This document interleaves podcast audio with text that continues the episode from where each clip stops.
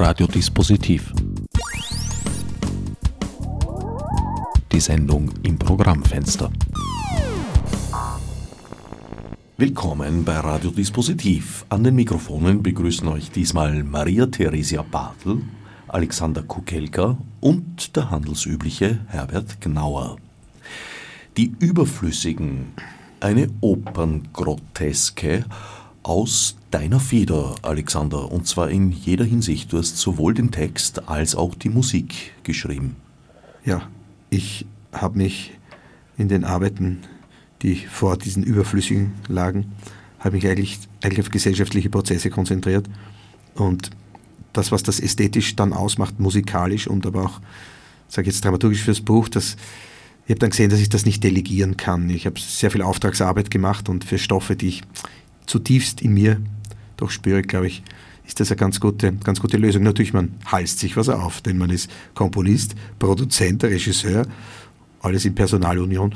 Und das ist natürlich nur mit einer gewissen Truppe möglich, die das auch trägt und die auch den Stil kennt und das entsprechend abnimmt und, und auch die Dimensionen des Ganzen wahrt. Also die Spartierung eines, einer Produktion hat schon auch Sinn, also da bin ich nicht dagegen. Aber bei Stoffen, die ich nicht delegieren kann, wo ich dann jahrelang auf ein Buch warte, dass ich musikalisch nicht umsetzen kann, da hat das keinen Sinn. Das habe ich auch alles probiert. Also für meine Stoffe, ja, so. Ein Autorenmusiktheater, richtig. Zur Truppe, die das mitträgt, zählst du, Maria Theresia. Du machst Bühnenbild und Kostüme bei dieser Produktion, die am 8. Jänner 2019 im Nestreuhof Theater Hammerkorn Uraufführung erleben wird. Bei den Überflüssigen geht es um Menschen, die gestrandet sind, die im Getriebe der neoliberalen Gesellschaft, des Kapitalismus an den Rand geraten sind. Richtig, mhm. richtig. Ähm, ich muss sagen, dass, dass uns ja als die Künstlerschaft ja deshalb so emsig am Werken ist, gerade in Zeiten, die vielleicht sogar recht turbulent wirken, weil die gesellschaftlichen Prozesse natürlich hochinteressant sind. Wir leben in einer sehr interessanten Epoche, wo es schwere Paradigmenwechsel gab. Und allein der Schritt von der Unmittelbarkeit und der unter Anführungszeichen offenen Gesellschaft einer digitalen Kultur, die zu allem Möglichen verführt, aber vielleicht nicht unbedingt zur Empathie, hat mich schon inspiriert, da etwas zu machen, was, was, was den Menschen unmittelbar in seiner Erdverbundenheit, in seiner ursprünglichen zutiefst angreift und, und äh, was wir irgendwie zumindest künstlerisch lösen wollen. Ja. Schauplatz ist ein Müllplatz. Jetzt stelle ich mir vor, das ist so der Traum einer Bühnenbildnerin, einen Müllplatz gestalten zu können, weil das ungeheuer viele Möglichkeiten Endlich darf sie das. Ist das so? Also wir waren uns einig, das Stück spielt auf einem Müllplatz, das ist aber jetzt nicht eine richtige Deponie, Deponie sein soll, wie man es ja, aus dem täglichen Leben kennt. Oder vor allem, wenn man Reisen macht und dann sieht, wenn statt Reisfeldern hier Felder nur aus Plastikmüll besteht. Aber dass wir das trotzdem anzitieren wollen in unseren Möglichkeiten und haben, glaube ich, eine ganz schöne Lösung gefunden, dass aus der Wand heraus ein, der Müllberg kommen soll. Das heißt, wir werden das so wie einen Modellbau angehen. Aus einer Ecke kommt eine Röhre heraus, wo Verschiedenes rauskommt, werden wir dann sehen. Ich soll ja, nichts ja. verraten, oder? Nein, nein, jetzt. Aber die, die Richtung ist schon gut. Das Na, ein bisschen was. Ein bisschen, ein bisschen einen Teaser müssen wir liefern. Ja. ja, also es ist die Röhre, wo normalerweise der Müll geliefert wird, eine große, aber wo dann auch die überflüssigen, die ausgeschiedenen äh, auf diesem Weg dort an diesem Ort landen. Die habe ich dann auch bauen lassen von einer Spenglerei, die haben mir das gemacht. Und ansonsten gibt es, um von diesem Unort zu entkommen, ein Floß, wo wir auch viele Diskussionen gebraucht haben, um zu eruieren, ist das ein Boot, ist das ein Floß, ist das überhaupt da, ist das nur eine Vorstellung, passiert das nur im Kopf, um aus dem wegzukommen also um das auch, auch noch von meiner Seite zu ergänzen, es sind da mehrere Stoffebenen, die mich da interessieren. Das eine ist einmal diese aktuelle gesellschaftliche Situation, auch das Prekariat. Aber wir machen jetzt kein Sozialdrama, sage ich, es ist eine Groteske. Es soll, ich möchte mich fast schablonenhaft verschiedenen äh, Figurkonstellationen widmen. Aber der zweite, der zweite große Komplex ist dieser, dieser Mythos des Flosses der Medusa, dass eine Elite, die sich in Sicherheit glaubt, ihren, ihre Entourage verspricht, sie da brav an Land zu ziehen, am Seil irgendwann dieses Seil kappt und die einfach ihrem Schicksal überlässt. Und das ist schon etwas, was mich sehr interessiert. Also nicht, dass man Menschen dem Schicksal überlässt, sondern mich interessiert, mal da genau zu analysieren, was passiert denn da wirklich? Ja? Und wer, wer scheidet denn heute mhm. aus? Es sind oft unglaublich, unglaubliche substanzielle Beiträge zur Gesellschaft, die, auf die die Gesellschaft interessanterweise komplett verzichten kann. Ja?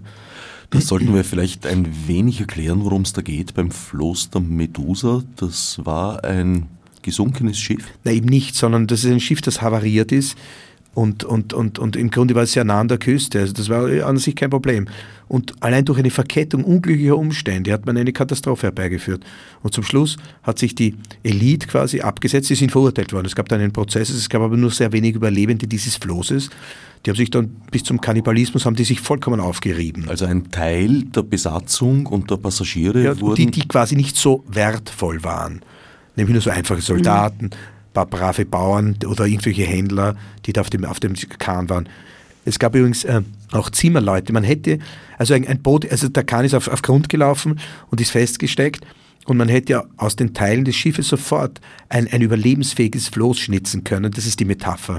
Also auch heute, wir sind aufgerufen, aus dem, was uns zur Verfügung steht, mit unseren Händen, heute Überlebensstrategien zu, zu kreieren das nicht nur uns selbst, wenn wir uns so als Elite behaupten wollen, hier äh, gerade in, in Mitteleuropa, sondern allen über ermöglichen, dass, dass alle hier ein Überleben finden. Und da gibt es eben eine Figur, die ist sehr zentral für unser Spiel, das ist der Hüter des Mülls. Das ist ein schon längst ausrangierter, sage ich jetzt mal so prosaisch, der eine Art von, von Weiser geworden ist. Das ist eine Art von mythischer Gestalt, der weiß, wie es da lang geht, dass die Gesetze außerhalb des, dieses Nirgendwo hier im Müll dass die ganz eigenen, also ganz eigenen, äh, sage ich, äh, einer eigenen Gravitation gehorchen. Also es wurde kein seetüchtiges Floß gezimmert, sondern ein notdürftiges. Jetzt beim Floß der Medusa, richtig. Wieder zurück nochmal zu. Ja, ja, unbedingt. Um der Medusa ist völlig, der spielt da mit hinein. Ja, kurz ja. zu erklären. Ja. Äh, dieses Floß wurde versprochen, dass es in Schlepptau genommen wird. Richtig. Das wurde es auch eine Zeit lang. Ja, und die war nur das zur Fahrt. Die haben das einfach weg und haben das gekappt aus. Das Seil gekappt und die Menschen sich selbst ja. überlassen, was dazu geführt hat, ja, dass. Ich glaube 114 oder so, na, die haben sich selber dezimiert, über Bord gestoßen, aufgefressen. Also ich sage es jetzt wirklich so ganz, ganz äh, harsch. Die haben sich wirklich, die haben sich selber dezimiert und die letzten, die man mhm. gefunden hat, die waren vollkommen verwirrt, sind die da gesessen. Und, und, und es gab ein paar Aufzeichnungen eines Matrosen und nach denen konnte genau der Prozess dann geführt werden. Und die wurden verurteilt, also die Schuldigen. Nur, das Opfer war groß. Es ist ein Beispiel dafür, dass man die Ressourcen, die zur Verfügung standen, ich sage mal, das Schiff selbst, das war nicht so beschädigt. Das ist eigentlich keine Katastrophe.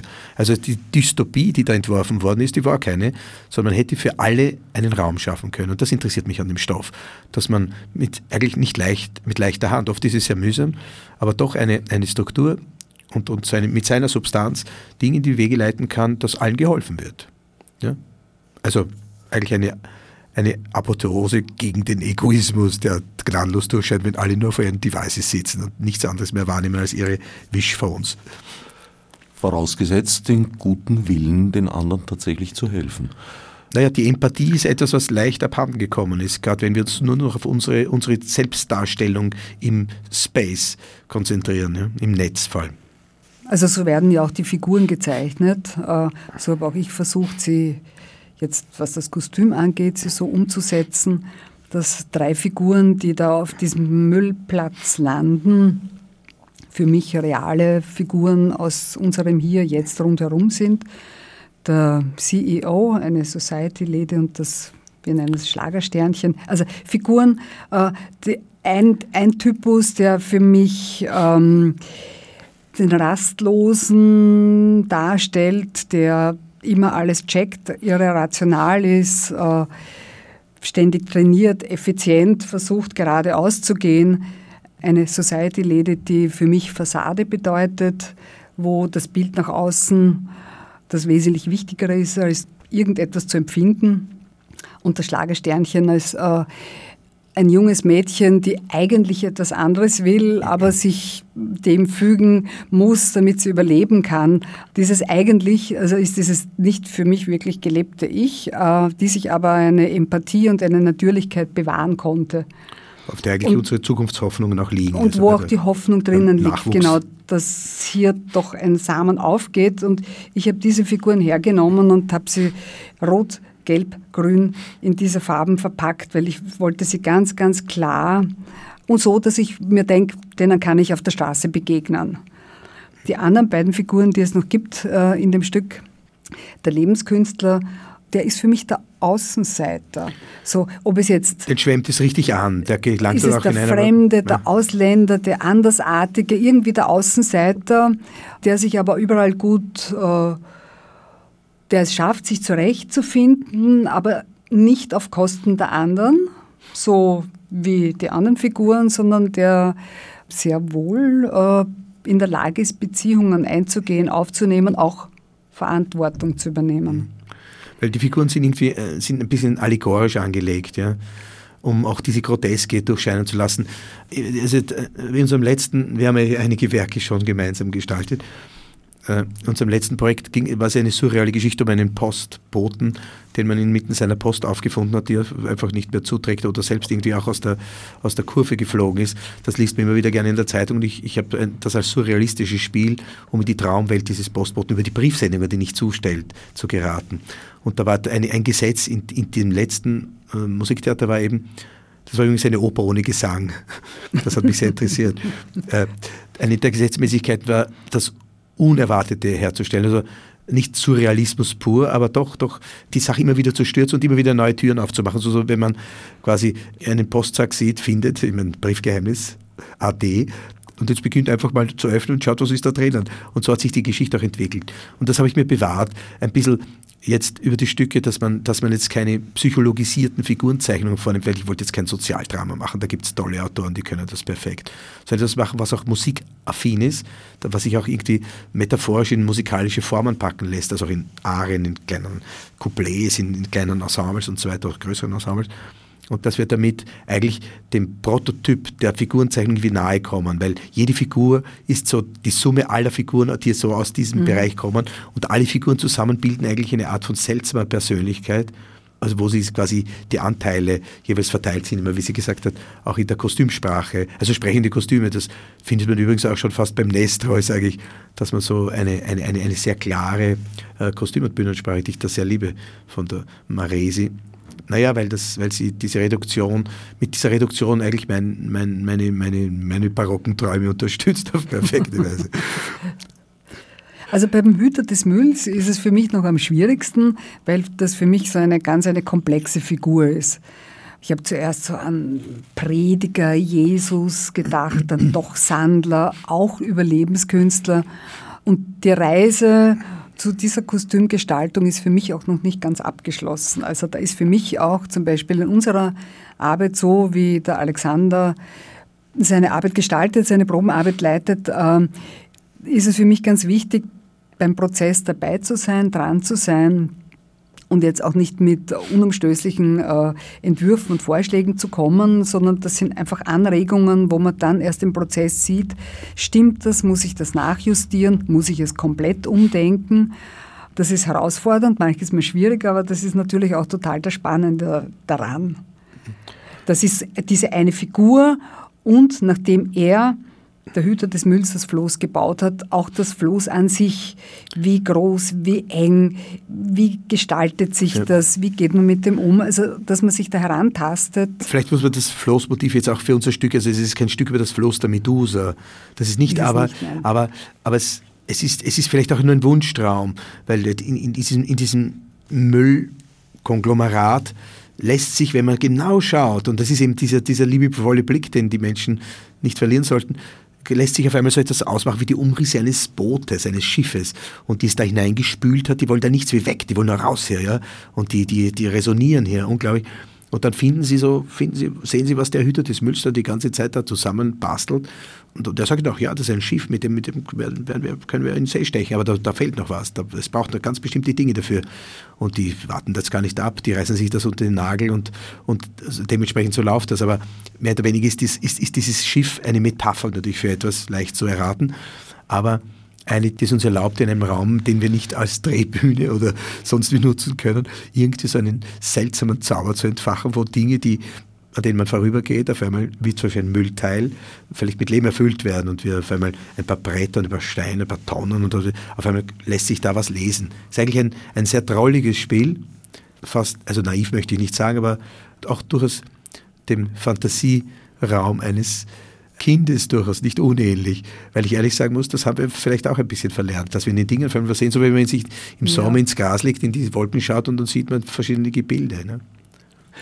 Der Titel Die Überflüssigen, der Schauplatz, ein Müllplatz, das alles würde eigentlich nahelegen, dass es sich um Personen handelt, die gescheitert sind, die an einem gewissen Endpunkt angelangt sind.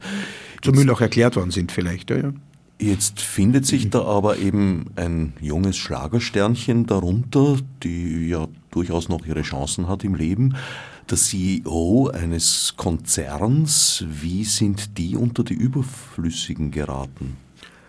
Naja, ich meine, das, das Schlagersternchen hat also wenn ich da ein bisschen was aus der Geschichte verraten darf, wir haben natürlich natürlich ihnen eine Biografie gegeben. Das macht man natürlich mit Figuren immer so, die man auch irgendwie plastizieren will die ist fast aus Versehen dort hineingerutscht. Das geschieht schnell. Es gibt engagierte Studenten, Studentinnen, die fahren dann Fink, einen Food Express Dienst für 3,50 Euro und, und, und auf einmal können sie sich nichts mehr leisten und was weiß ich, oder fliegen aus irgendeinem Arbeitslosenprogramm, obwohl sie, obwohl sie jetzt quasi äh, noch die ganze Zukunft haben und, und mit 18 sind die eigentlich schon, äh, Entschuldige, gehen dann schon stempeln, wie so schön heißt.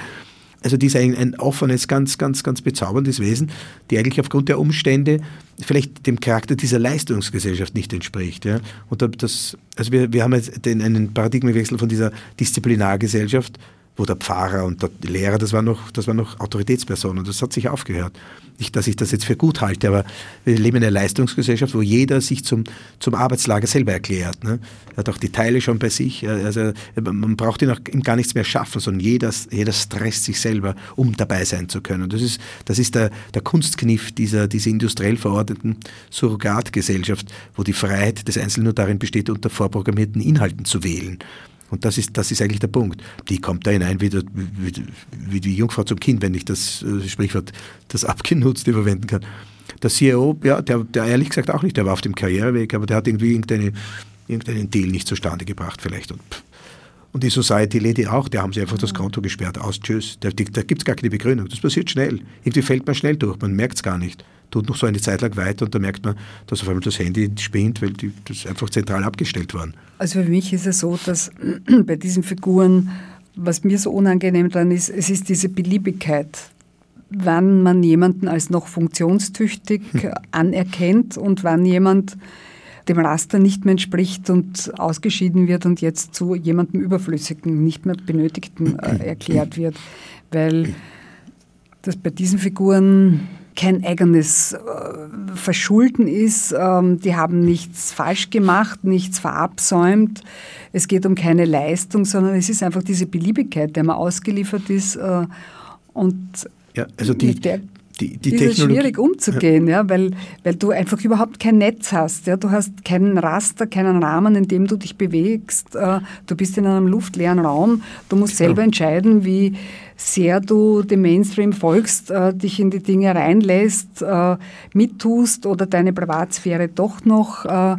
ein bisschen unter Verschluss hältst und von außen kommen die Reaktionen und, und die, es wird mit dir irgendwie umgegangen. Also wenn du nicht eine gewisse Hilflosigkeit. Wenn du nicht die 30 die Sekunden auf, auf ein SMS antwortest, hast du schon, ist die Hölle los eigentlich. Ne?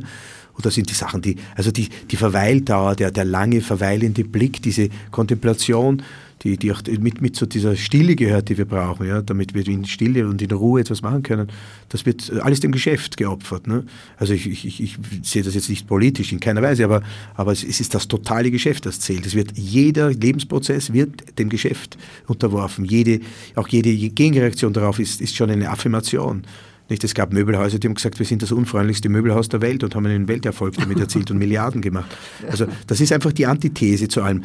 Der, der, Widerstand wird vollkommen aufgelöst, weil ihn die Industrie längst für sich reklamiert hat.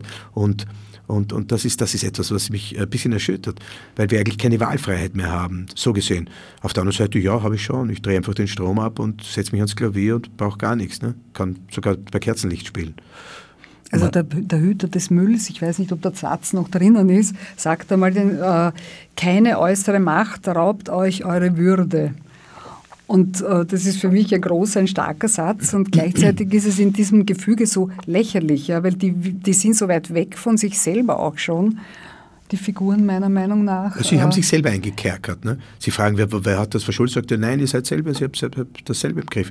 Ja. Also ich sage nicht, dass die, dass die armen Teufeln, die auf dem Floß der Medusa krepiert sind, dass die selber schuld waren. Aber ich sage, dass die Gesellschaft selber sich nicht verantwortlich gefühlt hat für ihre eigenen Leute. Mhm.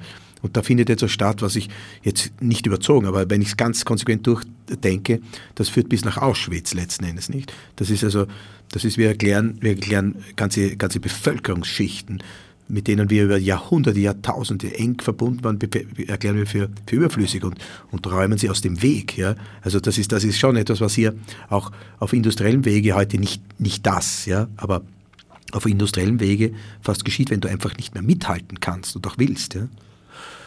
Die Leistungsgesellschaft hat also eine Durchlässigkeit gebracht, äh, teilweise auch von unten nach oben, aber vielleicht noch mehr von oben nach unten. Das heißt, an den sozialen Rand zu geraten, ist jetzt nicht mehr unbedingt eine Frage der Herkunft. Es kann auch gut situierten Menschen jederzeit passieren. So ist es. Das, ist die, die Unsicherheit wächst ja.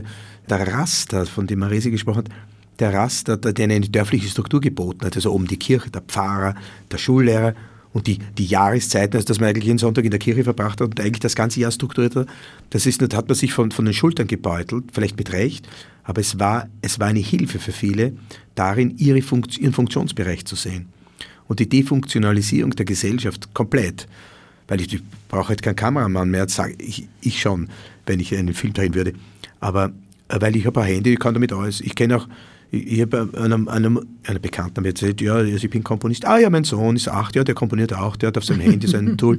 Und ich habe hab geschmunzelt, aber gedacht, na gut, die hält das für das. Aber es ist vollkommen auseinandergenommen, ja. Also der Professionalismus, den es braucht, der auch die Hürde des Widerstands mit sich bringt, nämlich sich das zu erwärmen über Jahrzehnte, bevor man ordentlich Klavier spielen kann. Ja?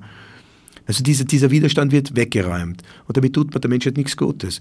Und jetzt fahren diese Figuren bei uns, fahren aus irgendeinem Versehen fahren sie selber in die, in, die, in die Hölle des Widerstands, wo nichts mehr geht und da kommen sie unter Umständen zu sich. Ich sage ja nicht, dass der Müllplatz jetzt was ist, der nur vorbehalten sein soll dem Müll, aber wir müssen mal schauen, was wir alles wegwerfen. Wir werfen Dinge weg, die weit mehr wert sind als das, was noch im Geschäft steht. Ich habe gehört, dass so eine berühmte, äh, mit A fängt es an, mit ON hört es auf, Firma, dass die alle Geräte, die zurückgesandt werden, beanstandet werden, dass die nicht wieder in die, in die Geschäfte zurückgeliefert werden, sondern die werden alle vernichtet, die werden geschreddert. Und zwar vom nagelneuen Kühlschrank bis zu, ich weiß nicht, Gucci-Jacken. Und das ist natürlich ein Irrsinn, wie wir mit den Ressourcen umgehen und wie, wie der Wert auch des Menschen und wie vor allem dem Menschen ein Wert zugemessen wird. Es gibt eine Ratingagentur in Amerika, ich nenne sie jetzt nicht, kann jeder gern googeln. Googeln übrigens auch, die lassen nur das durch, was sie selber gern als wichtig empfinden. Die, die teilen die Menschheit effektiv in, in, in, in ihre Verwertbarkeit ein. Ja? Und da gibt es einen, einen Bereich, ich sage jetzt Floß der Medusa-Belegschaft, das ist Waste. Das heißt Waste. Das sind die, und, also die nicht nur niedrige Einkommen, sondern die für den gesellschaftlichen Prozess und für das, was man vorhat, nicht in Frage kommen. Und das finde ich natürlich, also das ist unmenschlich. Maresi, du verfügst ja da über eine spezielle Expertise, insofern als du Anfang der 80er Jahre an der Sozialakademie eine Ausbildung zur Sozialarbeiterin gemacht hast und mhm. dann folgerichtig am Theater gelandet. Aber worauf ich hin, hinaus will, ist eher. Tut uns gut so eine Sozialarbeiterin bei uns im Theaterbereich, sage ich nur. Tut nicht nur gut, sondern sogar auch Not, würde ich sagen, am Theater. Ja, so Aber worauf ich eigentlich hinaus will, ist, wie weit hat sich in dem Zeitraum, seit du das damals kennengelernt hast und beobachtest, wie weit hat sich seit damals verändert? Diese Situation, dass die Gesellschaft zur Leistungsgesellschaft mutiert ist, die eben auch mit sich gebracht hat, dass man von relativ weit oben sehr weit nach unten stürzen kann in kurzer Zeit. Für mich ist vieles eine Frage des Tempos. Das ist jetzt auch eine ganz persönliche Erfahrung, dass ich im privaten, im beruflichen das Gefühl habe, dass sich das Tempo überall erhöht hat und das macht aber etwas mit mir, wie ich die Dinge angehe, wie ich äh, darauf eingehen kann. Das ist für mich etwas, was sich überall durchzieht. Äh, und wo mir oft Möglichkeiten genommen werden, weil sobald ich da sage, ja, das will ich gut machen, da möchte ich mithalten, muss ich schneller sein. Also alles ist schneller, effizienter und man muss viel leisten und besonders gut sein. Ja, mich haut es immer ein bisschen hin und her, weil ich vor kurzem im Kino, oder das Thema interessiert mich, wenn es um Müll geht, Welcome to Sodom habe ich mir ja, angesehen. Das glaube ich wo du auch diese Zwiespältigkeit siehst. Ja, wir haben wahnsinnig viel Müll, den wir produzieren, wie du gesagt hast.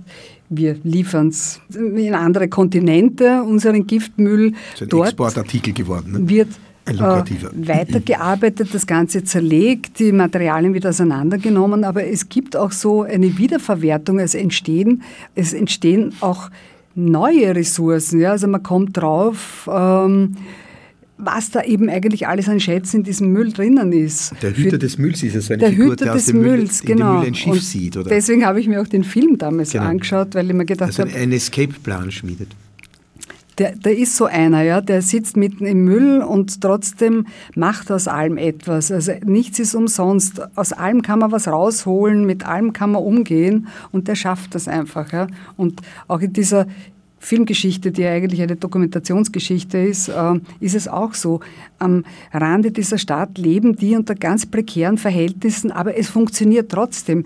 Die stehen im totalen Müll, aber man wäscht sich das Gesicht, man wäscht sich die Haare, man also man gibt sich überhaupt nicht auf. Man gibt sich überhaupt nicht auf. Auch wenn man beim ersten Mal hinschauen, sie denkt, boah, Wahnsinn. Also die fünf Figuren befinden sich nicht unbedingt in einer völligen Hoffnungslosigkeit. Nein, weil die Hoffnung Nein. trägt man immer mit sich. Ich meine, das ist ja das, ist das Grundprinzip. Ich meine, manchen wird das Leben genommen und sie, äh, sie hätten gern gelebt und manche schmeißen alles weg. Aber im Grunde den Menschen ist es, ist es glaube ich, das Menschliche macht es aus, dass er sich auf gar keinen Fall verlieren will, letzten Endes. Und, und ich finde das, also was Marisi angesprochen hat, also dieses, in, Würde, in Würde auch das, das, diesen Zustand auf sich zu nehmen. Und, und auch im sogenannten Lager hat man, hat man versucht, irgendwie noch Mensch zu bleiben. Weil das die erste Strategie des Unmenschen, sage ich jetzt mal, der sich vielleicht zum Übermenschen erklärt hat, des Unmenschen, wenn ich das historisch sagen kann, das ist es, die, die, die, Menschen zu Tieren zu machen, damit sie scheinbar die Würde verlieren und man sie dann anklagen kann, sagen, seht, ihr habt euch selber ans Messer geliefert, ihr, ihr seid ja Tiere. Ja? Und dass diese Figuren eine Würde bewahren und vielleicht vielleicht auch merken, spüren, dass sie, dass sie einen grundsätzlichen Wert also haben, als Mensch, ganz einfach. Das ist schon wichtig. Also die Figuren verändern sich nicht. Ich versuche in den Stück immer so eine Psychologie zu vermeiden. Das, dem wird man nicht gerecht. Das sind, das sind so Schlaumeier-Bücher, wo man sagt, aha, jetzt ist er geläutert und das hat er gut erwischt, der Autor. Nein, die Figuren bleiben unverändert. Aber man spürt, mhm. man spürt den Bruch, der durch sie geht. Mit, durch alles ein Riss geht. Es, es gibt kein klares Bild. Auch die, ich sage immer, das ist ein philosophisches Zitat, aber durch die Schönheit geht ein Riss. Also das, was wirklich berührt, das, das erschüttert auch. Ja. Also eine tolle Person, die einem wirklich gefällt, die fährt einem einfach ein, ja, die fährt einem hinein. Das ist nicht nur positiv, ja, das kann ganz schön was umwerfen. Und, und so ist es auch hier. Die Figuren sind, sind nicht schlüssig, weil ich finde es auch stinklangweilig, auf gut Deutsch, wenn man reingeht und, und da jetzt was mitnimmt. Im Gegenteil, es sollen sogar Fragen aufgeworfen werden und vielleicht aber doch vielleicht durch die Eleganz und Schönheit einer musikalischen Textur, um die ich mich bemühe, äh, kriegt man das Ganze sehr gut serviert, ne? also kulinarisch serviert. Es wird ein Schiff bzw. Floß gebaut. Das ist sozusagen die Hoffnung auf den Aufbruch, die Situation zu verlassen. Ja, es ist eine Metapher. Und ich meine, ein Schiff wird kommen, also nicht wirklich, ich spreche den Korall an. Also was auch immer, das, das, das ist, ist klar. Wir, wir werden nie aufhören, Meerestiere zu bleiben und, und dieses, das Liquide und diese Veränderung, das Liquide, das bleibt ja nicht stehen. Diese, die, unterwegs zu sein und, und sich, sich im Aufbruch zu befinden, ist, ist, ist Teil der Hoffnung, die angesprochen wurde vorhin. Ne? Aber es ist auch gleichzeitig äh, der Ort, wo plötzlich äh, der Platz enger wird, äh, wo dann das erste Mal auftaucht, wer bleibt, wer muss gehen, wer bleibt am Floß, wer geht ins Wasser, wen stoßen wir runter. Also plötzlich äh, wird die Überlebensstrategie ein bisschen herber. Also es hat für mich beides. Also es werden nicht alle fünf Personen auf diesem Floß Platz finden? Nein, es werden sie nicht, definitiv nicht. Aber ich sage jetzt nicht, wer nicht. Aber, aber, aber das es wäre möglich, es wäre prinzipiell wäre ja, ja. es möglich. Aber Der Plan ist es, ja, so wie das Floß der Medusa auch so geplant worden ist. Genau. Von oben, aber es hat nicht stattgefunden. Nein, das ist nochmal diese, also die Lagerpsychologie, die wenn dann hineinkommt, ich verenge den Raum immer mehr und schaue, was, was, was, was geschieht mit den Menschen dann. Ich, ich stelle ihnen nur genau. einen Kübel für, für ich sage ich, Kloake hin, einen Kübel Wasser und verenge den Raum. Da, da, da, unglaublich, was geschieht. Wer bleibt ein Mensch und wer, wer wird zum Tier? Ne? Also ich sage nicht, dass wir jetzt so prekär das jetzt betreiben im, Gestü im Stück, weil es ist eine Groteske, es soll, es soll den ästhetischen Raum nicht, nicht, nicht verlassen, den, den wir da grundsätzlich vorschlagen. Aber, aber, aber das sind die Mechanismen, die uns interessieren. Darum haben wir ein, im, auf der Bühne gibt es quasi noch eine Bühne und das ist quasi dieses Ding, das man für ein Floß halten könnte. Die Bühne auf der Bühne.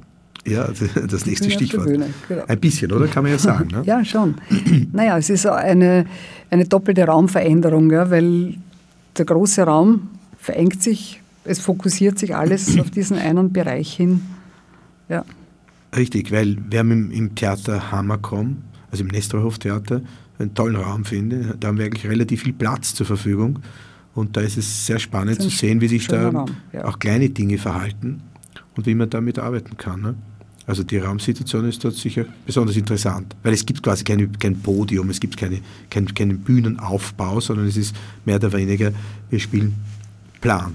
Zu ebener Erde. Zu ebener Erde, weil das Publikum Erde. immer auf einer Tribüne sitzt. Ohne ersten Stock.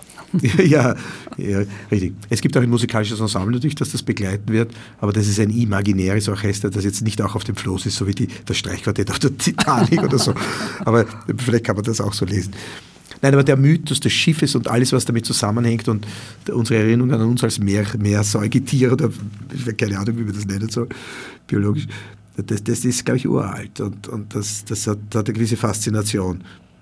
Also dieser, dieser, liquide, dieser liquide Zustand, den wir immer wieder verändern wollen, weil wir wollen die Dinge fest und greifbar und haltbar machen. Wir wollen sie, wir wollen sie nicht aus der Hand geben. Aber ich fürchte, es wird uns alles entrissen werden, wenn wir es nicht freiwillig hergeben vorher.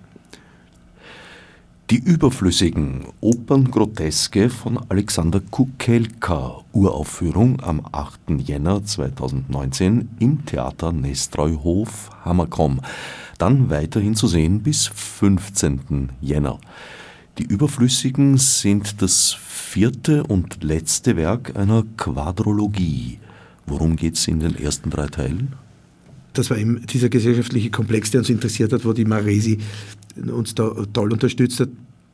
Das erste, das erste war jetzt äh, for Gossip Operas. For Gossip, for Gossip Operas. Operas. Das war ein Stück mit vier Kurzsujets, die ich so auch zu grotesken, ich sage jetzt ein bisschen Roald Dahl-artigen Kurzgeschichten aufgeblasen, aber auch mit kleinem Ensemble gearbeitet habe und wo ich mich, wo ich mich verschiedenen gesellschaftlichen Dingen gewidmet habe. Da ging es vor allem um die Klatsch- und Tratsch-Pressemeldungen, die, die ich da auf, auf groteske Weise immer hinterfragt habe.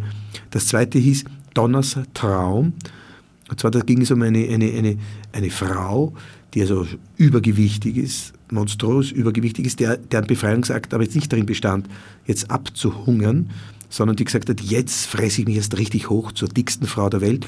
Und ich habe an, anhand dieser seltsamen Biografie, habe ich die durchaus realistisch. Ich habe dann nämlich, ich habe dann später erst recherchiert, es gab nämlich eine, es, es gab nämlich eine Frau, die das so betrieben hat, die zufällig denselben Namen getragen hat wie, wie meine Bühnenfigur. Ich wusste das nicht. Donna Simpson. Das ist verrückt.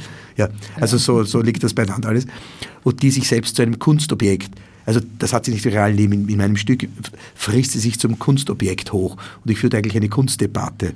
Das war der zweite Teil. Da ging es um den Schönheitswahn und diesen ganzen Kult, um, um, um das, was wir zu uns nehmen oder von uns geben. Obwohl schon der, im Thomas-Evangelium schon steht, denn nicht was in euren Mund hineinkommt, macht euch krank, sondern was aus eurem Mund herauskommt. Für die ein schöner, schöner Spruch. Den habe ich wieder ein bisschen zum Wahlspruch gemacht. Und der dritte Teil war jetzt im März, also jetzt auch schon ein Jahr fast her, das war Rudi Langz, da ging es um diesen Postboten, der schon ein kleiner, ein kleiner Robinson, ein, ein schon gestrandeter war. Aber da habe ich mir das in kleiner Dimension angesehen. Und jetzt haben wir wirklich ein größeres Ensemble mit fünf Darstellern, Sängern, die, die mir jetzt auch diese von Marisi geschilderte äh, Aufsplittung in, unterschiedliche Charaktere mit unterschiedlichen Zugängen und interessanten Ansätzen, auch dramaturgisch natürlich bieten. Also, sonst macht das ja keinen Sinn. Eigentlich sind alle vier Stücke von einer gewissen Grotesk gezeichnet, so wie du das erzählst. Ich fürchte ja, ich fürchte ja, also mich hat immer als, als Musiker, aber trotzdem habe ich immer gern gezeichnet. Ich will das gar nicht an die große Glocke hängen, weil das ist so, das ist so eine, eine nette Sache, die mir da geblieben ist. Mich hat immer die Karikatur, also die wirkliche Karikatur interessiert. Ich meine, es ist nicht einfach die groteske Überzeichnung, sondern mit ein paar Strichen vielleicht wesentliche Züge zutage zu bringen. Das hat mir übrigens auch schon beim Schiele gefallen, der also allerdings ein anderes Kaliber ist als das, was ich, oder jetzt kein Karikaturist ist, aber dass er mit sehr wenigen Konturen, mit einfach, einfach hinter dem Ganzen die Dinge zum Leuchten bringt.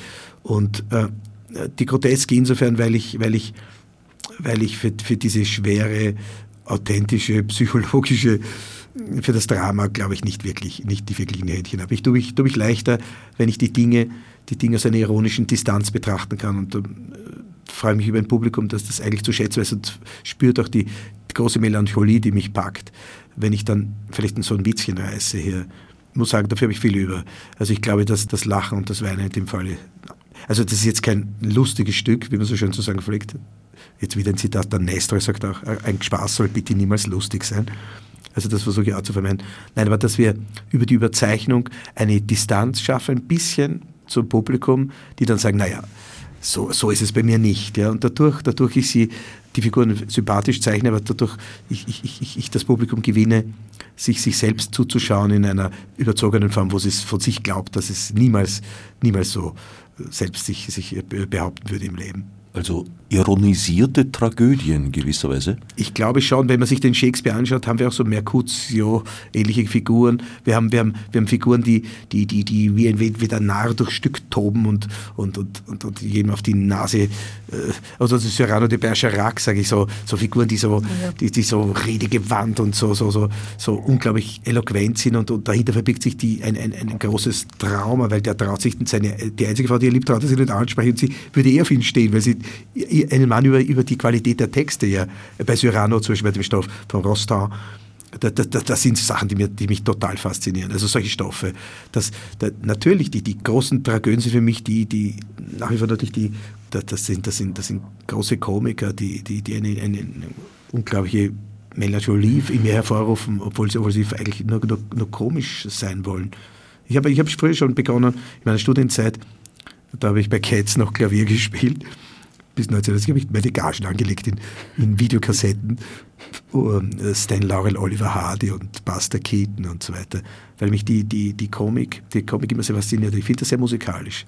Also ich habe es lieber, wenn es grotesk, grotesk ist, weil ich glaube, die Menschheit übersieht manchmal, was sie für eine tolle Darstellung bietet, wenn man sich das bisschen von außen anschaut. Die Maresi bringt das dann oft sehr toll auf den Punkt, weil es aber so eine Reduktion auf ganz bestimmte Farben auch, das ist fast ein bisschen, ich sage nicht comichaft, aber es, es, es trägt ein bisschen so Züge einer, einer, Zeichnung, also ja. einer, einer schnellen Skizze eines, eines einer Ja, genau. Also schnell hingeworfen und für mich auch gerade bei diesem Stück der Text, ähm, also für mich ist das Groteske auch oft äh, in diesem Text da zu finden, wo wirklich schwierige, äh, grundlegende Themen angesprochen werden und die eigentlich mit ein paar Gsatzeln nur das Notwendigste äh, auf einen Punkt bringst und dann kippt es aber sofort in eine unglaubliche Banalität. Also du lügst, weil du schaust statt nach links, nach rechts oder die Lippen anmalen ist jetzt wichtiger. Also dass große Themen und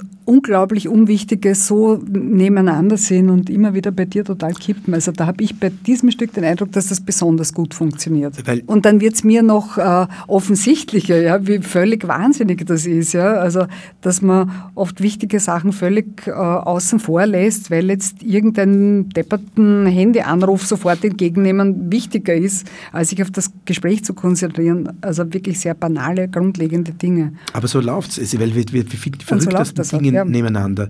Und es reicht, es reicht dramaturgisch gut, proportioniert und, und das, ja. so widersprüchliche Sachen mit, zu arrangieren und, und dann die Wirkung zu beobachten. Die, die entfalten selber ihre Wirkung.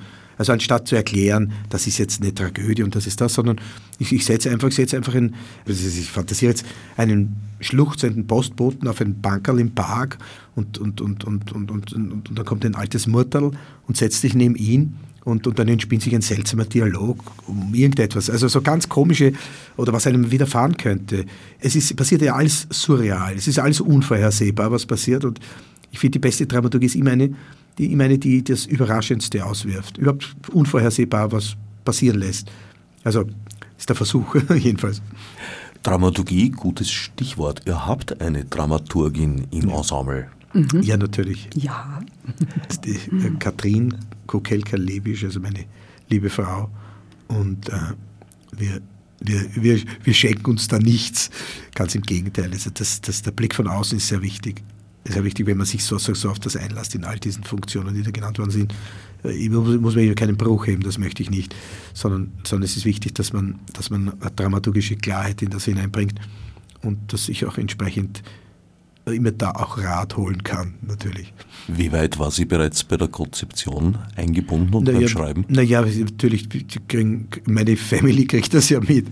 Die, das lässt sich ja kaum verhindern. Also beim Schreiben, sage ich, Schreiben tut sie es nicht, aber, aber wir, wir, wir, wir, wir haben uns die verschiedenen Ebenen immer wieder, immer wieder vor Augen geführt und ja, also ich, ich frage sie immer um Rat.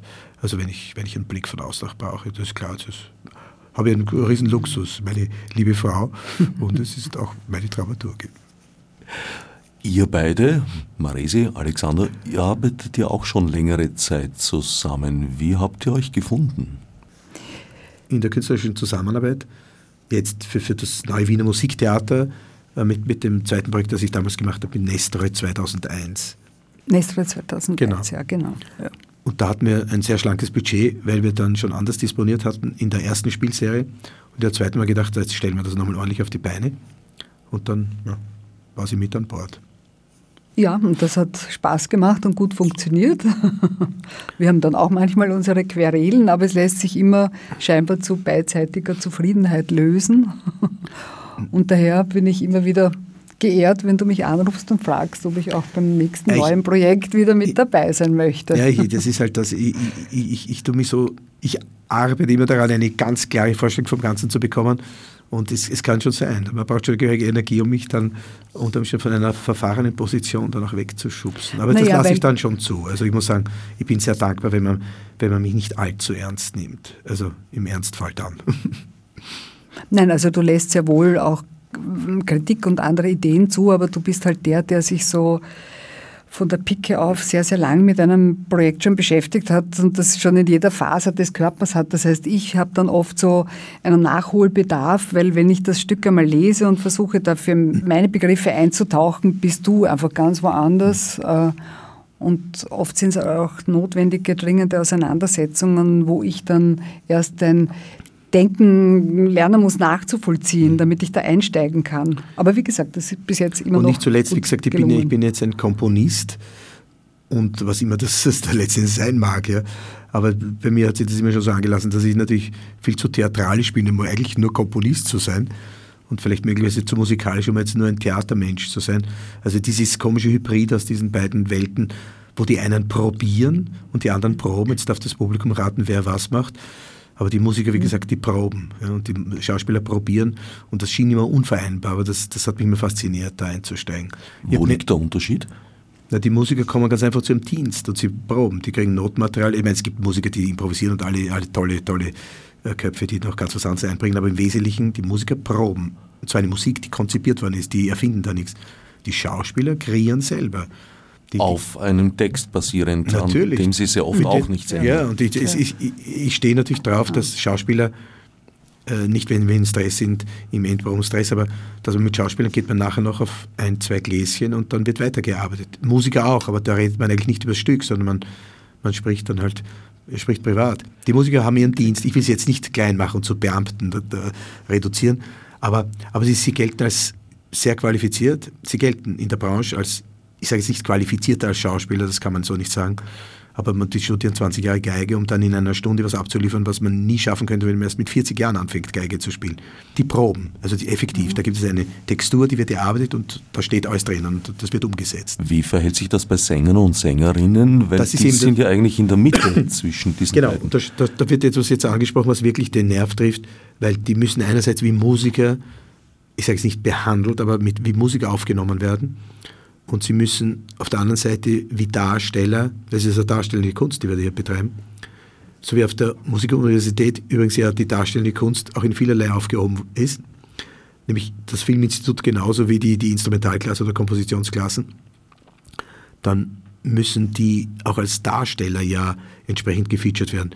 Das ist natürlich ein, ein eigene, eine eigene Geschichte, wo man nie auslernt, wie man mit den unterschiedlichsten Charakteren hier verfahren eigentlich müsste oder, oder soll unbedingt, damit das herausschaut, was man sich vorgestellt hat. Ne?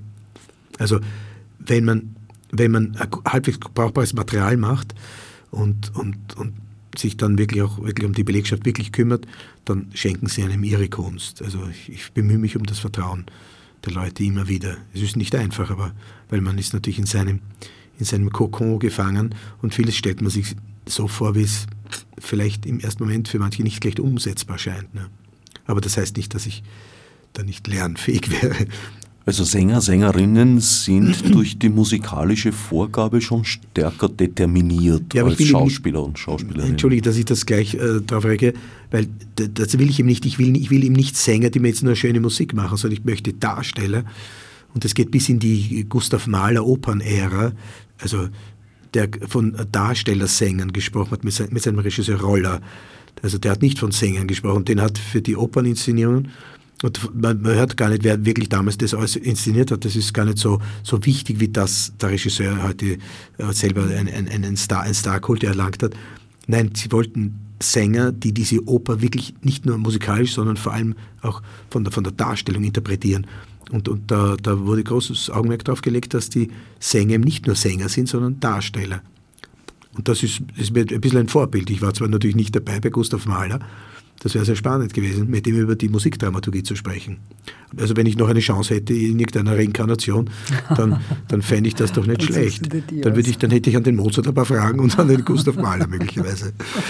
Ja, mit Mozart, das ist aus meiner Sicht überhaupt der mhm wie soll ich sagen, der dramaturgischste Komponist, den ich kenne. Also ja, hätte ich jetzt auch so vermutet. Ich ja. habe persönlich die Erfahrung gemacht, wenn ich Mozart gesungen habe, was ab und an der Fall war, wenn ich ein Intervall nicht erwischt habe und mir nicht merken konnte aus irgendeinem Grund, ja. hatte das im Endeffekt immer etwas damit zu tun, dass ich etwas an der Geschichte nicht begriffen hatte. Das ist richtig, weil wenn die, also ich weiß jetzt zum Beispiel im Entwurf meiner, meiner Gesangspartien folge ich, folge ich auf, auf instinkthafte Weise. Inzwischen hat sich da ein kleines Gesetz, also ich sage nicht das Gesetz, aber es hat sich Gesetzmäßigkeiten natürlich da hergestellt, damit das immer nachvollziehbar bleibt, auch für den Sänger. Ne? Es gibt Texturen, die hochinteressant sind, aber da, da, da werden quasi werden, wenn der Sprachverlauf wird vollkommen gekillt, ja, und da, da, da stimmt für mich gar nichts. Ich bemühe mich wahnsinnig darum, dass die, dass, man könnte vielleicht viele der Lieder auch solistisch singen, braucht gar keine Begleitung, weil sich in der, in der Gesangslinie, in der Kontur eigentlich schon, schon, schon die, die, die ganze, ganze äh, auch sprachliche Darstellung ver, ver, vergräbt. Und da ist mir wichtig, dass ich eigentlich sehr einfaches Material verwende, damit das schaut nach nichts aus. Ich meine, ich übertreibe es ein bisschen, aber das, mir, ist, mir ist ganz wichtig, also diese Suche, die da beschrieben worden ist, ja, wenn, wenn man eigentlich die musikalischen Tableaus, wenn man die singt und richtig angreift, dann braucht es quasi jetzt keine zusätzliche Inszenierung, ja, also damit man erst, erst dem Ganzen eine Bedeutung gibt, sondern dann, dann sind auch alle Affektpausen und wie lang das ausgehalten wird und wie, wie die Stimme geführt ist, in, wann sie in welche Höhen gerät oder wo sie äh, dynamisch bedient wird, ordentlich. Das, das ist eigentlich, das ist alles von mir schon theatralisch vorgehupft. Ne? Also das ist da schon versenkt. Und wenn ich da nur ein bisschen einen, einen einen, einen Faden aufgenommen habe, dann hat der Mozart da ein ganzes Büschel. Also das ist klar, das ist, wenn, das ist der, der Opernkomponist und zwar, aber hallo, man weiß, man weiß so wenig wie sehr der in den, in den Libretti herumgefuhrwerkt hat. Ja, also da gibt es Briefwechsel. Ich weiß, ich habe das da, ich hab mir das mal aus, ausgehoben. Aber, aber, aber da interessiert, sich, interessiert man sich zu wenig. Der ist nicht nur der Musiker, das war ein super Dramaturg. Der war mit seiner Musik wirklich am Text. Und das geht natürlich bei Übersetzungen verloren. Das ist äh, nicht zu erhalten. Also diese, dies, dieses eigentliche musikalische Drama oder das musikalische Theater, das auch der Mozart betrieben hat. Ich, ich spreche wirklich vom musikalischen Theater, denn die, die, Zauberflöte war von ihm nicht als Oper gedacht. Das war Gelegenheitsarbeit. Wenn man sich die Theaterzettel anschaut aus dem im Lobkowitzplatz, das Theatermuseum, mhm. da, da, steht ein Riesenplakat, da steht Schikanede so groß drauf wie, wie, wie der Rudolf Leopold über dem Schiele. Ja? Und dann ist ganz unten steht steht dann, und Musik von Mozart, ganz klein. Ne? Das ist unglaublich, wie, also das war nicht seine Bescheidenheit, sondern, sondern, sondern das war als Gelegenheit, als Bühnenmusik gedacht, dass das die, die, die Oper wird, ja? in ihrer Schlichtheit genauso wie in der Komplexität, also komplexe Strukturen in einfache Formen zu bündeln. Da kann man sich ein Beispiel nehmen. Ja? Nochmal zurück zu deiner Mehrfachrolle. Dirigieren tust du es ja wahrscheinlich Na. Ich leite es jetzt, ich meine, ich leite das äh, vom Klavier oder ich habe auch dann der Ensembles dann dirigiert, aber der eigentliche Leiter ist, ist, dass man das Ding vorher schon so kompakt installiert hat, dass man mit allen wirklich gemeinsam, mit allen wirklich gemeinsam diesen Abend dann begehen kann. Ja? Also das interessiert mich natürlich schon, also am Abend nicht dabei sein zu können, das wäre wie, wie, wie ein Kind zu zeugen und das nie zu Gesicht zu bekommen. Also das ist grässlich. Ne? Also das wäre für mich schrecklich. Äh, drum, drum für die Belange, wo ich meine Stoffe umsetze, da, also da verzichte ich gern auf meinen Schlaf, um, um, um diese das einfach so gut es geht auszufüllen. Ich habe genug Auftragsarbeit gemacht, um auch, um auch mir diesen Luxus zu leisten. Aber es ist natürlich, ja, es ist toll, dass, dass ich Partner habe, die dafür ein Verständnis haben, weil das ist sicher nicht einfach. Um im Bild zu bleiben, ist man als Vater des Textes und der Musik nicht dann vielleicht zu nah dran und zu sehr verliebt in die eigene Schöpfung, um dann auch noch Regie führen zu können, wo man ja manchmal vielleicht auch ein bisschen. Nein, das sehe ich, das finde ich gar nicht. Ich bin da gar nicht verliebt. Ich, Nein, eigentlich nicht, nein, eigentlich nicht, sondern ich spüre es als einen Guss, ja, ich spüre es als einen Guss und ich versuche das zu übersetzen. Aber ja, die, das, das, die Materie ist widerstandsfähig. Das, das dauert vielleicht noch Jahrzehnte, bis man zu einer Kultur aufgefahren ist, wo man wirklich selber zufrieden ist. Das stört mich nicht. Nein, die, also zum blinden Fleck, den man immer hat, ja, da gehört die Dramaturgie mal entscheidend dazu, dass es da ein Regulativ gibt. Also ohne das geht es nicht. Aber ein wichtiges Regulativ sind die Darsteller schon mal. Dann mit jedem Partner, den man hineinholt, der das mal anschaut und sagt, was, was meinst du damit eigentlich? Was. Und ich meine, ich, ich versuche weniger an dem Text festzuhalten oder an der Gestalt, sondern an dieser Idee. Ja, an dieser Idee. Das ist überlagert von, von, dem, von dem Willen zu dieser, zu dieser, zu dieser eigentlichen Geschlossenheit vorzudringen. Weil ich, ich möchte, für mich ist der Text Musik, das war von Piccini und Klug abwärts und aufwärts, war das immer ein Streitpunkt. Für mich ist das das überhaupt nicht, gar nicht. Ich, ich gebe zu, dass ich, dass ich dann manchmal die, den Widerstand der Materie negiere und versuche, also das irgendwie durchzubringen. Ja? Aber wie gesagt, die, die, die Sachen haben ihre Grenzen, aber da habe ich dann eben ein Bühnenbild, an dem ich mir dann den Kopf halt anhaue, weil es halt dann so oder so gehen kann. Anders geht es halt nicht. Ne? Fallweise stellt sich ja im Laufe eines Probenprozesses heraus, dass die Idee da und dort vielleicht in der Umsetzung auf der Bühne dann doch nicht so aufgeht. Wie weit verändern sich nein, die nein, Dinge während Ja, der absolut, das schon, unbedingt. Aber dazu ist der Probenprozess eben da, dass man, dass man also ich muss sagen, dass das Material eigentlich dann immer funktioniert. Also ich, ich, ich habe immer weniger Retuschen, also wirklich Retuschen. Das andere ist, dass man generell dann hineingeht und sagt, okay, jetzt setzen wir da einen Strich oder schauen wir, dass wir die Sache da noch schärfen und so weiter. Natürlich tut es weh, sich von Material zu verabschieden. Aber die eigentliche, die eigentliche Geschichte funktioniert, weil ich ja eben, wie gesagt, ich bemühe mich, so wie Marisa natürlich auch jetzt mit ihrer Recherche für das Ganze, ich bemühe mich, das, das, das ist ja jetzt kein, das ist ja keine Idee von, von einem Nachmittag, sondern sondern damit beschäftige ich dann eigentlich Jahre. Und, und eigentlich hat es eine Gewachsenheit und in manchen eine Verwurzelung, wo ich mich dann schon freue, wenn sich die Darsteller, die üblicherweise sehr, sehr kompetent und sehr kritisch sind, ja, sich dann aber dann doch damit anfreunden können. Ja. Ja, weil die Sachen werden ja geprüft, nicht nur von mir.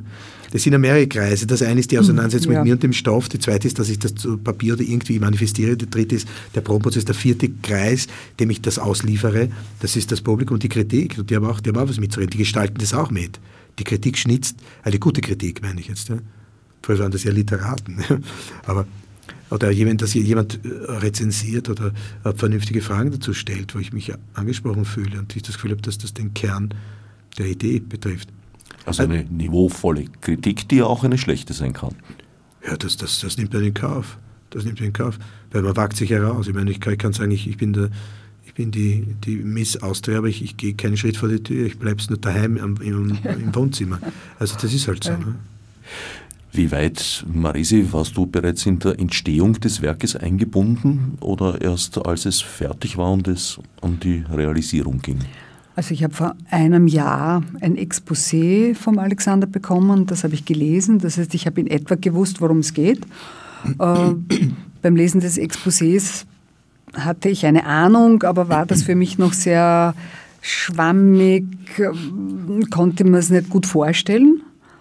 Und wie ich dann das erste Mal den Text gelesen habe, dann war es für mich klar am Tisch. Also das heißt, eingebunden war ich in diesem Prozess gar nicht. Ich habe nur, wie gesagt, vor einem Jahr schon mal äh, äh, von der Idee gehört. Und jetzt beim Probenprozess habe ich das Gefühl, egal ob das jetzt die Sänger sind, ob das ich bin, äh, dass das eine Zeit ist, wo sich das Ganze noch einmal verdichtet und wo es man es einfach so auf den Punkt bringt, wo eben manches Mal auch Striche dann ja, passieren. Soll machen, äh, Im Text, wo ich dann sehe, irgendwas ich mir vorgestellt habe, funktioniert einfach nicht, weil das habe ich mir ausgedacht, aber entwickelt sich im Probenverlauf anders, muss ich daher nachjustieren. So läuft das. Ja, ich meine, ja, wir sind dem, dem Lebens- und Wachstumsprozess unterworfen. Es ist, es, ist, es ist so, dass ich, glaube ich, eine gute Idee, eine gute Idee, vielleicht dauert es, bis sie aus der Verschüttung wieder hervorlugt, aber immer bewährt. Eine gute Idee, ja. Weil eine gute Idee halte ich für eine Idee, die einfach Resonanz erweckt. Also wirklich, wo sich wirklich viele angesprochen fühlen und, und die auch, auch einer Kritik, sage ich jetzt, wirklich standhält. Ich meine, die, die wirkliche Kritik ist ja, ein, ist ja ein Dialog mit der Sache und es ist auch eine Debatte um das, den man, Diskurs, den man da führt ne? und, und, und, und zeugt immer von großem Interesse. Ne? Ja, ich meine, natürlich, wir sind alle Menschen, wir, wir, wir wollen immer gut dastehen, aber das, das Werk, das wir schaffen, das divergiert oft sehr von unserer eigenen Haltung. Und ähm, letztendlich ist man nur glücklich und zufrieden, wenn man sich mit dem eigenen Tun auch dann irgendwie zusammenführen kann. Jetzt ist es halt schon so, dass wir die Mitmenschen brauchen, damit sie uns letzten Endes da einen kleinen Hinweis geben in unserem Leben, weil wir doch ein bisschen zu wenig uns selber im Auge haben, wenn wir vor allem nur uns im Blickfeld haben. Also, also letztendlich, also letztendlich mit dem Material rauszudrücken, was immer ein heiliger Akt ist, weil ehrlich gesagt, man hat Federn, man denkt sich, oh, wie wird das ankommen? Das ist natürlich, das ist natürlich dann der, der, der letzte entscheidende Punkt und um den geht es. Wir wollen ja wir wollen ja letzten Endes Freude machen. Die überflüssigen Operngroteske mit Evelina Jorga, Eva Maria Neubauer, Rupert Bergmann, Emil Kohlmeier und Dieter Gschwend-Michel. Uraufführung am 8. Jänner 2019 im Theater Nestreuhof Hammerkomm. Zu sehen dann bis 15. Jänner. Ich danke Alexander Kukelka und Maria Theresia Bartel für den Besuch im Studio und allen anderen fürs Zuhören.